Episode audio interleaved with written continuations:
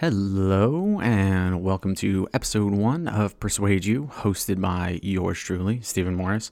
Uh, now, you may know me from my other podcast, The Front End Tech, which is another weekly show I do with Jonathan Suarez and Jesse York. Uh, this one's going to be a bit different, uh, kind of a hard turn from that one. I wanted to create something that I could have, like my daughter, listen to, or something more family friendly, but still one that adults could enjoy as well this is that very thing. Um, so, what's the point of this thing? Well, for years now, I've been recommending things to friends or family or complete strangers uh, about things that they should check out or things that I've loved or thoroughly enjoyed, um, and done so in a way that is kind of specific to that individual.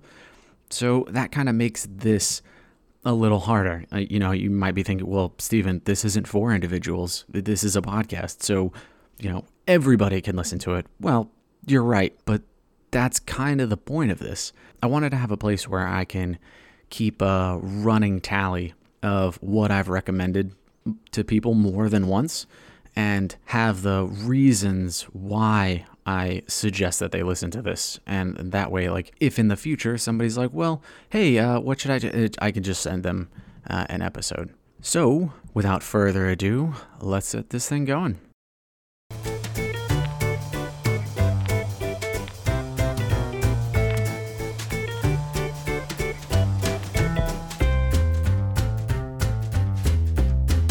Okay, today, as it's the first episode, I wanted to start it off with an easy go to, which this particular one, I can't count how many times I've recommended to people. Uh, it's It kind of holds a special place in my heart. Um, and it's getting pretty chilly, and we're slowly getting into a more cozy kind of a feel uh, here in the Northern Hemisphere.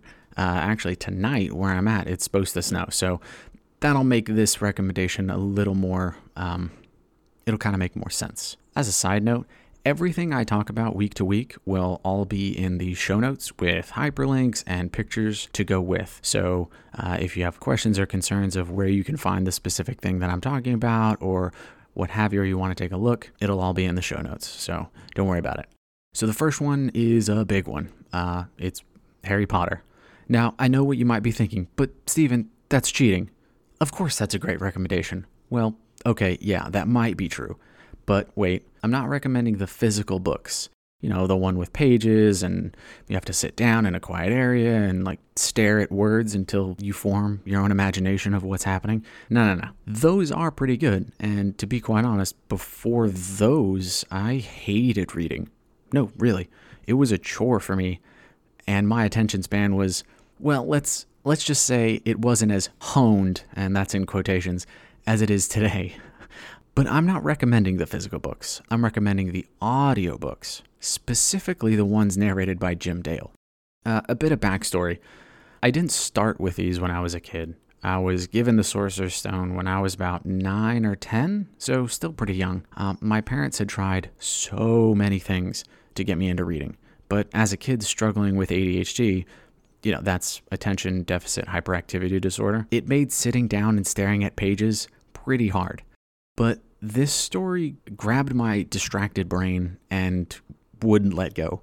After after the first couple books, my mom went out and bought the audio uh, CDs, which let us listen to someone read the book to us in the car on the way to school, which of course is already pretty cool since many people, me being one of them, have a really hard time reading in the car and can often get headaches from reading uh, as you know the car's moving. But Jim Dale did such a wonderful job. His British accent was already super intriguing to me as a kid. Hearing someone talk differently than we do, but also the same, but in a way that kind of pulls you in. The thing that clinched it, though, wasn't just him or just somebody reading the book to me, because, you know, my parents used to read to me all the time when I was a kid. But it was his dedication to the series. He he does voices for every single character. In the video that I'll link below, he says that he did over 300 voices that's bananas in and of itself. Like if if you asked me to do some voices for a book, yeah, sure I could do it, but they would all sound like me. It would just be different me's reading to you. But with the help of Audible, they they also did music in the background, and he narrates all seven books um, to go along with it. So a lot of book series, uh, especially the ones that you can find online, will have uh, one narrator for X amount of books, and then they'll change it. And nothing for me took me more out of a series than when I was reading Heroes of Olympus. Well, listening to technically Heroes of Olympus um, by Rick Riordan, but they were narrated by one act, like one narrator for the first three books, and then for the last two books, they changed it up to someone completely different who didn't sound as invested into uh, the series as the first narrator, which is really sad because the first one did such a good job. And with this, you can hear in Jim's voice how into it he is and how engaged in the book he is. Uh, he says that, you know, it's he's playing to an empty audience. He, he says he's he's talking to a one-on-one, just him and the listener. And that's kind of what this podcast is. It's me talking to you, trying to convince you that this is something you should really check out. And now there might be a few, we'll call them objections, uh, that you might have for this recommendation in general. So, first, the big one, obviously, do I have to pay for it? Yes and no. So, if you use Audible and you don't already have a membership, and no credits, then of course you'd have to get more uh, or buy the books or book outright. But there is good news and ways around this uh, because this isn't an ad. Uh, this is just me recommend recommending something to you.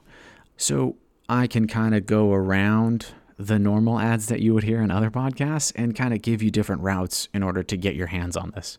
So one route is if you have a friend that has an Audible account, they can send you a book for free. Uh, and then you just have to download it and then you get to listen. Boom. Easy as that. Uh, unfortunately, the share feature in Audible is a one time thing. So if you've already accepted a shared book from somebody, you can't do it again. So that kind of sucks. But still, if you've never done this before, you know, that's an easy route to do this. But, you know, suppose you don't want to pay for you know you don't want to pay for it at all. Or you would rather get it for free if you can. Easy. The library. No no. I'm not joking. And this isn't me being sarcastic. Seriously. Uh, many many libraries have audiobook formats of popular books for free that you can check out uh, cassettes or cds um, okay steven uh, who actually has a cassette player in their car anymore? Yeah i mean good point but there's an app such as Overdrive, uh, and there's a few others that uh, I'll have in the show notes as well. But Overdrive is the one that I know, and it's an app where you can use your library card and check out via the app into your local library, and some that you don't need a membership or a library card to use. Like um, my school, the school I go to, you can just borrow books whenever you want. You don't need to have a membership. And then you can just download that book to your phone completely free and then you can just list it that way. Um, the second objection is what about Stephen Fry as a narrator? This is the most common form of pushback I've heard from the Harry Potter community, and it's a pretty divisive topic. Uh, if you go to the Harry Potter subreddit, uh, it's it, it, can get very divisive. Um, so I'll just give my perspective. Stephen Fry is one of my personal favorite narrators, and his most recent book, Mythos, is hands down one of my favorites of all time, and maybe in a future episode, but we'll get there when we get there. Um, he also narrates narrates he also narrates Hitchhiker's Guide to the Galaxy. If you've never read that book, you should. Period. And he also does tons of voices for that as well, and does a phenomenal job. Seriously. That being said, I would say that his performance is dwarfed by just the sheer magnitude of voices that Jim brings to the table, uh, as well as if you watch the interview um, that Jim has, you get a very grandfatherly feel to him, and he has such a passion for what he's done that you can't help but like the guy. Lastly, I don't like audiobooks. Hogwash. Uh, I refuse to take this as an objection. Sure, it could be valid in some cases, but not in this one. Not liking all audiobooks is like not liking all music or all TV shows or movies. Just the amount of books you can listen to and the variety there are only mean that you haven't found the right one for you. And that's fine. It sometimes it takes time to find the right the right book and the right narrator. You know, as a side note, many people attempt to listen to audiobooks just in their car, to and from school like I did when I was a kid. And that's a great start and a route for sure. But if you really want to dive into a great audiobook, you need to get a set of Bluetooth headphones. Seriously. They don't need to be great or of the highest qual- audio quality, but being able to be untethered from your phone or device, that is actually the thing playing the book is it allows you to be more free um, and you can listen to things when knocking out things such as chores around the house, you know, like cleaning or dishes or even getting a speaker you can listen to so you can listen to the book in the shower. Just sure, you can sing in the shower, that's fine. No judgment. But what I'm saying is like I I use AirPods. Uh, so that's just me, but you can just get like some regular wireless headphones from like Walmart or Amazon and have them shipped to you and you can just listen to them as you go. And that makes continuing the story a lot easier so you don't have like a break when you get home. Um, and you know, like doing chores is like the best, best time you can listen to an audiobook. Um, so that's going to be my first recommendation for episode one. I think that this series is it's audiobooks in its peak. It's it's what got me really into my obsession with uh, audiobooks, and I recommend books to people all the time. Uh, it can get tricky as you get older to find the time to listen. And, you know, we get so busy, you know, from work or school, or, you know, I have a daughter. So uh, paying attention to her and, and, and being a good dad is, it can be really hard too. But you also want to make sure that they're reading. But she loves these books. She's four. And uh, we listen to the books in the car all the time. In fact, uh, she's now with her mom, and uh, her mom got an Audible account just so that I can buy her books uh, so that they can listen to books in the car as well. So that's going to do it for episode one of Persuade You. Thank you for stopping by. Um, please like and subscribe to anywhere you listen, and I'll catch you next week.